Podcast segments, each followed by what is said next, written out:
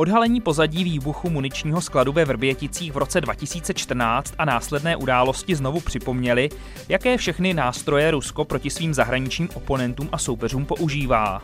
A že se neomezuje pouze na často skloňovanou hybridní válku. Dnešní Evropa Plus se proto zaměří na to, co všechno obsahuje arzenál ruské politiky vůči Evropě, jak Rusko reaguje na odhalování svých aktivit na západě a jak je Evropa v tomto soupeření s velmocí na východě kontinentu úspěšná. U poslechu vás vítá Filip Nerad. Evropa Plus.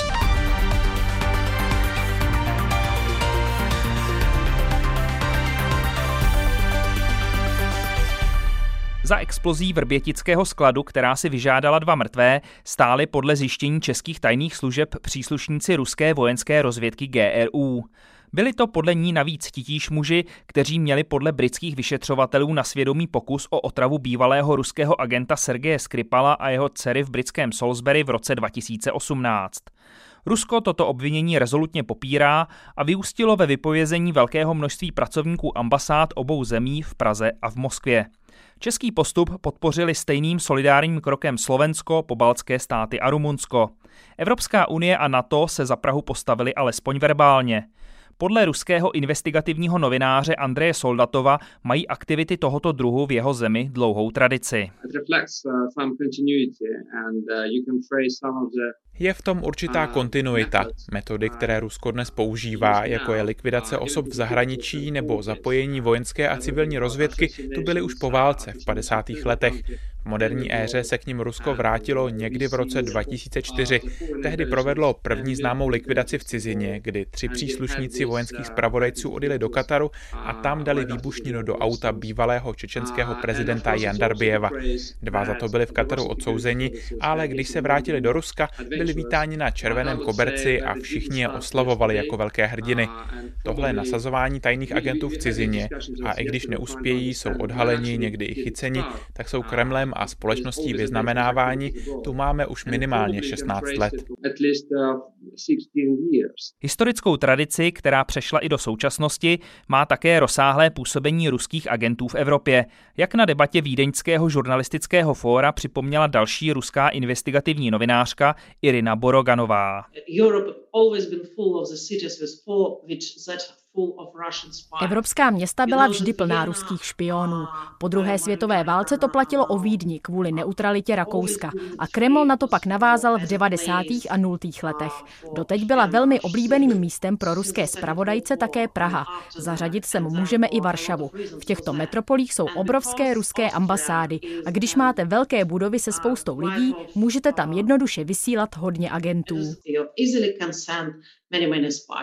Vedle toho Rusko pracuje na šíření dezinformačních kampaní, které zmapovala například mezinárodně známá finská novinářka Jessica Aro. Ty podle členky unijního týmu pro boj s dezinformacemi Anely Ahonenové zesilují ve chvílích, kdy se Moskva dostane pod mezinárodní tlak, jako třeba v kauze Vrbětice. Uh, Příkladem může být tvrzení, že ruské a běloruské tajné služby odhalily pokus o svržení běloruského prezidenta Lukašenka a čeští představitelé se snaží odvést pozornost od tohoto pokusu o převrat. Rusko má propracované metody, jak manipulovat zejména domácím publikem pomocí takových příběhů. Někdejší ruský oligarcha Michail Chodorkovský, který po věznění v Rusku za údajné podvody žije v exilu v Británii, aktuálně upozornil na vlivové operace jeho vlasti v politických a vládních kruzích v řadě evropských metropolí prostřednictvím sítí tuzemských spolupracovníků. Mluvil o nich na zasedání zvláštního výboru Evropského parlamentu pro zahraniční vměšování. Germánie Například Německo je jednou zemí, která čelí silnému vměšování Kremlu. Ten udržuje vazby s desítkami německých poslanců. Hledání spojenců pro Kreml v evropských zemích má na starosti institut bývalého šéfa ruských státních drah Vladimira Jakunina Dialog civilizací, který je registrovaný právě v Německu. Jakunin má zřejmě zdroj i v kruhu nejbližších spolupracovníků Angely Merkelové, na který se odvolává ve svých zprávách pro Kreml. Tyto takzvané páté kolony má Rusko podle Chodorkovského vybudované mezi politiky také ve Francii, v Polsku, v Pobaltí, Řecku Řecku nebo na Kypru. V Česku má Moskva podle něj tyto spojky mezi vládními činiteli nebo v KSČM. Konkrétně jmenoval komunistického poslance Zdeňka Ondráčka. Ten to označil za blábol, ke kterému se nechtěl vyjadřovat. Podle komentátora Českého rozhlasu a znalce ruského prostředí Libora Dvořáka ale nejsou Chodorkovského informace za stolik překvapivé a podnikatel jen popsal reálnou situaci. Chodorkovský zkrátka dobře jenom na to zřejmě chce upozornit, možná i proto, že Západ se s oblibou tváří tak, že eh, Rusko je přece izolované, nemá třeba v unijních zemích žádné spojence a ono se ukazuje, že tomu tak není. Rusko všechna tato odhalení a obvinění systematicky popírá. Případ Vrbětic a vypovídání ruských diplomatů z Prahy označil mluvčí Kremlu Dmitrij Peskov za antiruskou psychózu, za kterou podle něj stojí Spojené státy. Chování Prahy považujeme za zcela bezdůvodné a ničivé pro bilaterální vztahy. Postup Prahy podle nás postrádá zdravý rozum. Vypadá to, jako by se těmito nevypočitatelnými a agresivními kroky snažila být jako její starší kamarádi za oceánem. Ve stejném duchu se ke kauze vyjadřovala také mluvčí ruského ministerstva zahraničí Mária Zacharovová a ruská státní média. Například televize RT ve svých zahraničních mutacích označila Česko a další země, které vyhostily Rusy z ambasád, za americké loutky. Samotné Česko je podle ní ovládané americkými a britskými tajnými službami. Uh, Zprávy tohoto druhu jsme zaznamenali ve španělštině i arabštině, v pobaltských zemích i v Polsku. Je tu tak jasná snaha šířit tyto dezinformace všemi možnými jazyky. Říká Anely Ahonenová z unijního týmu pro strategickou komunikaci. Na další podrobnosti o tom, jak Rusko vnímá tato tvrzení o svém diverzním působení v zemích Evropské unie, jsem se zeptal publicisty působícího v Moskvě Jiřího Justa. Zajímalo mě mimo jiné, zda se ruská reakce na českou kauzu nějak lišila třeba od té po útoku v Salisbury. Bez sporu. Samozřejmě ta, ta reakce byla agresivní a negativní. To je ta, říká, ten styčný bod mezi Salisbury a Vrběticemi. A vzhledem k tomu, že Česká republika je Ruskem vnímána jako řekněme takový podružný stát, eh, který nemá takovou váhu jako Velká Británie, tak eh, k těm diplomatickým přestřelkám a nebo řekněme k agresivnější rétorice nebo vůbec nějakým dlouhodobým, řekl bych až strategickým kampaním vůči Česku zatím nedochází, protože Ruská federace vůbec vedení Ruské federace nás vnímá jako stát, který patřil dříve do východního bloku, který má, řekněme, částečně přátelské styky s Ruskem, na rozdíl právě od Velké Británie, která od zavraždění Alexandra Litviněnka, také pravděpodobně agenty ruské tajné služby. Ten vztah je, od té doby mezi Ruskem a Velkou Británií veli, velice napjatý a velice vyostřený. To je právě ten zásadní rozdíl. A potom ta následná diplomatická rozepře s Českem a vzájemné vypovídání diplomatů, ke kterému se připojily některé další unijní země. Jak tohle Rusko vnímalo a vnímá? Rusko to vnímá jako agresivní kampaň proti sobě, ale v kontextu Západ versus Rusko. Tudíž, že je to skoordinovaná akce, řekněme, Západu, často se zmíněné Spojené státy, vůči Rusku a právě, že Česká republika by měla být jenom takové to malé kolečko v tom soukolí agresivní retoriky vůči Rusku, sankční politiky vůči Rusku. A tudíž jako by nám eh, nepřiznávali naši suverenitu a bychom jenom objekt v rámci nějakých mezinárodních vztahů, nikoli ten subjekt, nikoli ten suverénní stát. Akceptuje tuhle rétoriku státu a tohle vysvětlování také ruská veřejnost, nebo se vůči tomu objevují pochybnosti i mimo opoziční média? Rusové tu kauzu Rebetice příliš neřeší, popravdě řečeno. Respektive oni samozřejmě vnímají tu ruskou státní propagandu, že skutečně dochází ke střetu mezi Západem a Ruskem, a, ale mm, nevnímají tu roli České republiky, jak říkám, nějak zvlášť, tudíž by se dalo říct, že skutečně souhlasí s tím eh, státním narrativem. Samozřejmě se spíš Rusové diví, jak je možné, že Česká republika přistoupila k takovému tvrdému kroku, protože nás vnímají jako, řekněme, národ švejků nebo takových těch rozšafraných pivařů, anebo turistickou destinaci, kam, kam Rusové rádi jezdili před koronavirovou pandemí. Proto právě nejvíc těch eh, stížností v souvislosti s kauzou Vrbětic se říká, a vy nechcete, aby, k, eh, aby jsme k vám jezdili, vy děláte všechno pro to, aby jsme přestali jezdit do Prahy, aby jsme pili vaše pivo, teď vy si tím sami škodíte. Tudíž to nepochopení, anebo řekněme akceptace té státní retoriky, to je zde převládající. Myslel jsem to spíš obecně, jak ruská veřejnost vnímá to vymezování se Moskvy vůči Evropské unii a Západu. Zabírá to na ní stále? Bez zesporu, protože Rusové to mají zažité řekněme, posledních sto let, to, to řekněme, velké říjnové revoluce, protože pro ně je to, řekněme, jednodušší vnímat svět skrz tento konflikt Západ versus Rusko nebo Rusko versus Západ. A mm, vlastně tím se potvrzují i různé ruské stereotypy, obavy z západu, obavy z liberální demokracie nebo demokracie vůbec. Proto tento, řekněme, styl vysvětlování, co se děje za hranicemi Ruska, je pro Rusy asi ten nejlepší, protože je třeba si uvědomit, že Rusové vlastně moc necestují. Možná jsme viděli v Praze ruské turisty, ale já chci podotknout, že 80% Rusů nemá cestovní pas. Takže oni opravdu znají ten svět zprostředkovaně skrz právě ruská státní média a proto, když jim státní média říkají, že Západ na ně útočí, tak oni nemají žádnou tu souvislost, aby si řekli, ale to je blbost, my jsme byli třeba v Bruselu a viděli jsme tam jiný vztah. Takhle to nemají, takže proto pro Rusy je to jednodušší, protože nemají tu zkušenost a ta propaganda tady jede, jak říkám, posledních sto let a proto oni to taky vnímají a nemají jiné zkušenosti, jak by mohli nějak mentálně se nastavit jinak. Bývalý ruský oligarcha Michail Chodorkovsky teď představil evropským poslancům zjištění své organizace. Eh, podle nichž má Rusko v evropských metropolích vybudovanou síť spolupracovníků, které využívá ke snahám o ovlivňování politického dění v daných zemích. Rezonovala tato tvrzení nějak v Rusku? Mezi, řekněme, liberálně naladěnými čtenáři nebo vůbec liberálně naladěnými lidmi v Rusku to částečně rezonovalo ale je zde nutné podotknout dvě věci. Michal Kodorkovský má v Rusku velice špatnou pověst, protože on je ten v ďábelský oligarcha, který bojoval proti Putinovi a teď pomlouvá Rusko ze zahraničí.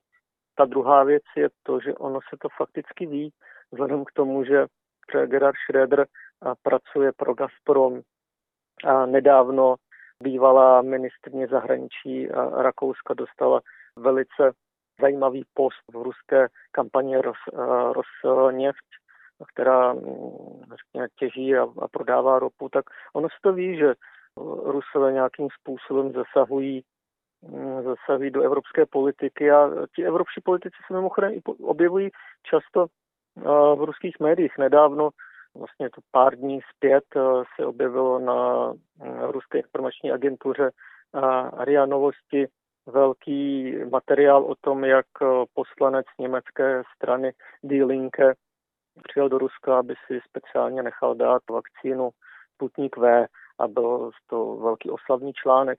Proto já si myslím, že pro Rusko není překvapení. Ty provládní, ty, řekně, pro kremelsky naladěná média, vůbec lidi to vnímají jako, řekněme, úspěch, že tam jsou nějaký lidé, kteří, to, kteří myslím, na západě vnímají eh, Rusko jako, jako přítele a ti, kteří mají, řekněme, negativnější vztah ke Kremlu, to vnímají jako eh, jistou prodejnost eh, evropských politiků. Vysvětluje v Evropě Plus publicista působící v Rusku Jiří Just. Díky za rozhovor. Také děkuji, nashledanou. Více o ruské politice vůči Evropské unii si teď v Evropě Plus řekneme s odborníkem na postsovětský prostor a analytikem think tanku Evropské hodnoty Davidem Stulíkem. Dobrý den. Dobrý den. V pořadu jsme mluvili o diverzních akcích, jako v případě eh, Vrbětic, dezinformacích nebo o vytváření sítí spolupracovníků v evropských metropolích, které naposledy zmínil Michal Chodorkovsky. Jak široký je tedy ten repertoár ruské politiky vůči Evropě a co všechno dalšího obsahuje? Tak já si myslím, že tady se meze fantazii jakých zpravodajců asi nekladou. Jedná se jak o tu, řekněme, tu násilnou činnost, kdy dochází i k fyzické likvidaci oponentů, dochází k těmto, řekněme, výbuchům, tak k takové jemnější práci, kdy se ruské služby snaží v západní Evropě, ale nejenom v západní Evropě, ale i u nás získávat spolupracovníky, získávat podporu mezi vlivnými politiky, takže dochází k jakési, řekněme, politické korupci. V další řadě také dochází, řekněme, k, k ekonomickým, prosazování ekonomických zájmů pro ruské firmy, což v našem případu se například týká té velké zakázky na možné rozšíření eh, elektrárny v Dukovanech. Jedná se také o, řekněme, informační operace týkající se médií, šíření různých narrativů, které podporují ty, tu ruskou propagandu, ty jejich argumenty. Také se často jedná o takové psychologické operace, takzvanou reflexivní kontrolu, kdy se snaží eh, vlastně vytvořit eh, ruské služby takové podmínky pro naše konání i těch lidí, kteří absolutně nejsou, řekněme, ruskými agenty nebo ani nemají tušení, že jsou součástí nějaké hry, ale ty podmínky jsou pro ně vytvořeny takovým způsobem, ani, aby oni reagovali tak, jak to potřebuje právě Ruská federace. Konkrétní příklad tady je výborná operace s paní Naděždou Savčenko, s ukrajinskou pilotkou, která byla držena v ruském vězení eh, delší dobu, která, řekněme, upřímně nesnášela putinský režim, ale po návratu na Ukrajinu se chovala přesně tak, jak to potřebovali ruští spravodajci a chovala se tak, že vlastně rozdělovala, polarizovala a jenom dále jitřila domácí politickou diskuzi a politickou scénu. Je v tom přístupu a v těch metodách a v tom, jak Rusko vnímá Evropskou unii a NATO, eh, patrný nějaký vývoj? Protože, hm, jak jste to popsal, tak výjima používání moderních digitálních technologií a internetu se to jeví jako postup a reflexe z dob studené války.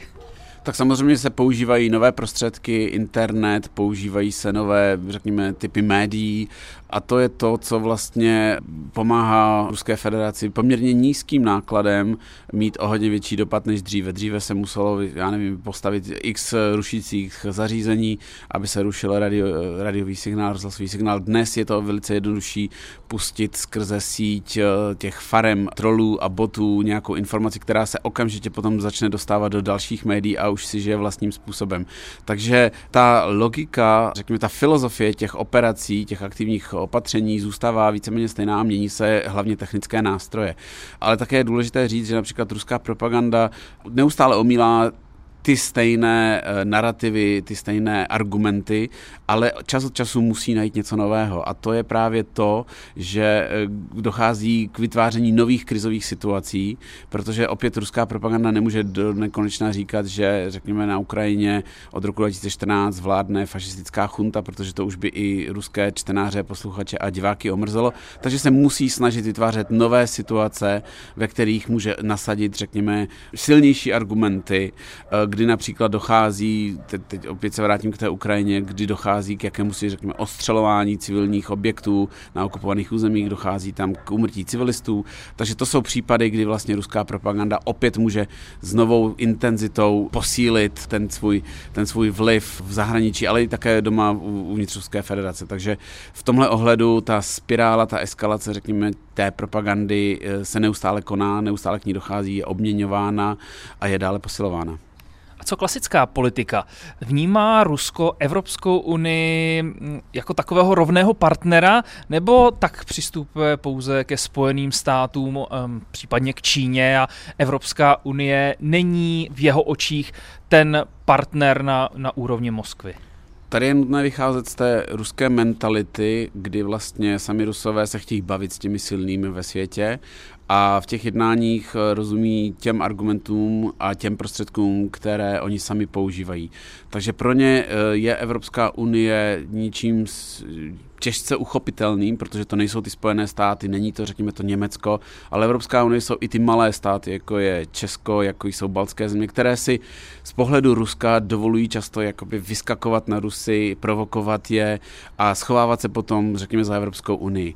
Tady je velice jasná strategie strategie Ruské federace maximálně oslabit jednotu Evropské unie, vyvolávat uvnitř EU rozkoly mezi jednotlivými státy, ať už se to týká, řekněme, dodávek plynu skrze Nord Stream 2, a nebo přes takové krizové momenty, jak jsme měli teď v České republice, kdy Ruská federace dává těm větším zemím okamžitě najevo, že by nebylo dobré, aby se nějakým způsobem postavili za Českou republiku a dále eskalovali tu diplomatickou roztržku, nebo aby dále EU uvalovala na Rusko nějaké sankce. Takže tady vidíme, že pro Rusko je Evropská unie jakýmsi takovým dráždivým prvkem.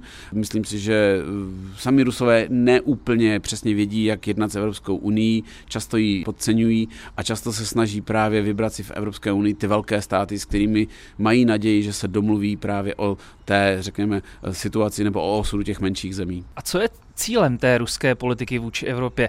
Vy jste to zmínila, analytici to hodně právě často zmiňují, to je to oslabení eh, těch západních států a těch západních struktur a to Moskvě stačí? Nemůže být tady nějakou snahou i obnovovat ty sféry vlivu, jaké jsme znali třeba z dob Sovětského svazu? Určitě. Sám prezident Putin loni, když se prosazovalo vlastně změna, prosazovala se změna ústavy a prosazovalo se prodloužení jeho volebního období, tak v jednom rozhovoru řekl, že je on tím, kdo obnoví velikost eh, Ruska z dob Sovětského svazu a že opět přivede pod eh, ruskou ochranu původně ruské země, což řada analytiků považovala právě za takovou jakoby výstrahu a varování před tím, že eh, ruská expanze v zahraničí bude pokračovat. Takže pro něj je to velice důležitý bod právě v očích eh, z pohledu domácí, domácího publika, to je součást té jeho legitimity a jakýkoliv, řekněme, pokus z těch eh, bývalých eh, sovětských satelitů, Ukrajina, Gruzie, Moldavsko, které se snaží směřovat více k EU a k NATO, tak pro něj je to to veliká výzva. Pro něj je to kulturní hodnotová výzva, protože on postavil na dvě misky vach dva modely jakéhosi vývoje společnosti. Na, na jednu misku řekněme ten západní liberálně demokratický a na druhou ten takový klasický ruský konzervativní s těmi konzervativními hodnotami a on vlastně musí vlastním voličům ukázat, že ten ruský model vývoje společnosti je o hodně zdravější, konkurenceschopnější než ten evropský. Takže v jeho pohledu, v jeho chápání je nutné maximálně diskreditovat ten liberálně demokratický model, který je představen právě tou Evropskou unii. Takže pro ně je Evropská unie velkou výzvou, je pro něj vlastně takým jakýmsi měřítkem, s kterým on se poměřuje. Takže jakýkoliv neúspěch Evropské unie je pro něj vlastně velkým úspěchem. A proto jeho hlavní, řekněme, cíl těch snah po rozvratu odvracet, podvracet Evropskou unii, je proto, protože on si musí doma posilovat vlastní domácí pozici. A jak jde tady ta, řekněme, oslabovací politika dohromady s ekonomickými zájmy Ruska? Vy už jste zmiňoval, že Rusko je do značné míry hospodářsky závislé na vývozu surovin, ropa, zemní plyn, ale politicky znepřátelené státy se obtížněji stávají obchodními partnery a mohli jsme to vidět teď v případě Česka a vyřazení Rosatomu z, z tendru na dostavbu jaderné elektrárny Dukovany. Takže není to právě naopak třeba eh, zase v rozporu s obchodními zájmy Ruska? Sovětský svaz i v dobách studené války prodával plyn i ropu západní Evropě, i když jsme byli právě v podmínkách studené války, takže i západní Evropa nebo Evropa má zájem na nákupu ropy a plynu z Ruska a Rusko má zájem to prodávat, protože z toho potřebuje financovat právě ty své počtové výdaje. Ale na druhou stranu je taky si dobré uvědomit, a já si myslím, že Ruská federace a její vedení si to uvědomuje, že čas těch fosilních paliv se pomalu krátí ke konci a jak je vidět, tak Rusko prakticky neinvestuje do nových energetických technologií, takže ten čas, který má Putin nebo který má Kreml, není zase až tak velký. Je to, řekněme, horizont eh, nějakých 20-30 let, kdy Rusko bude moci exportovat ropu a plyn a z toho financovat eh, státní rozpočet, protože bez těchto komodit uh, Ruská federace no, ekonomicky uh, nemá moc co nabídnout zahraničním zájemcům. Teď se na to podívejme z druhé strany. Jak úspěšná je Evropská unie a členské státy právě v čelení těm ruským snahám a nějakým těm podvratným aktivitám? Já bych to hodnotil spíše negativně, protože opravdu Evropská unie nemá jednotný postoj směrem k Rusku, což je samozřejmě dáno různými zájmy, ale také geografickou vzdáleností od Ruska, protože nemůžeme očekávat, že země, které jsou na druhé straně kontinentu, které s Ruskem nesousedí, nemají s ním historickou zkušenost, tak že by tyto státy velmi dobře chápaly obavy baltských zemí, Polska, České republiky. Takže v tomhle ohledu je velice těžké vypracovat nějaký akceschopný přístup Evropské unie k, k Rusku, Eh, ten postoj společný, já bych ho nazval takovým nejmenším společným jmenovatelem. Je to de facto souhrn určitých principů, ke kterým jsme se všichni nějakým způsobem, na kterých jsme se shodli, ke, který, ke kterým nikdo neměl větší připomínky. Takže si myslím, že v tomhle ohledu Evropská unie má do značné míry svázané ruce, což ukázal i vývoj tento týden, kdy jsme v pondělí slyšeli, jak pan Borel, vysoký představitel EU pro zahraniční politiku, prohlásil, že EU, Evropská unie nemá nemá dále zájem eskalovat tu situaci a že nedojde k tomu dalšímu vypovídání diplomatů z dalších evropských zemí, tak jak to požadoval v pátek na neformálním summitu EU český premiér Babiš. Takže v tomhle ohledu musíme být realisté. Stejně tak jako my zde ve střední a východní Evropě plně nechápeme obavy, řekněme, těch jižních zemí z těch migračních vln. Nemáme každodenní, řekněme, problém přímo před očima, nevidíme ty lodě, které tam přijíždějí, tak stejným způsobem vlastně jiné evropské země, jiné členské státy EU nechápou úplně pozici nás a situaci nás vůči Rusku. Říká odborník na Rusko a postsovětský prostor David Stulík. Díky za rozhovor. Taky vám děkuji, naschanou. S Davidem Stulíkem jsme uzavřeli dnešní Evropu Plus, ve které jsme se zaměřili na různé projevy a nástroje ruské politiky vůči Evropě. Na co se zaměříme příště, to zjistíte za týden. U některého z dalších vydání našeho pravidelného pořadu se naslyšenou těší Filip Nerad.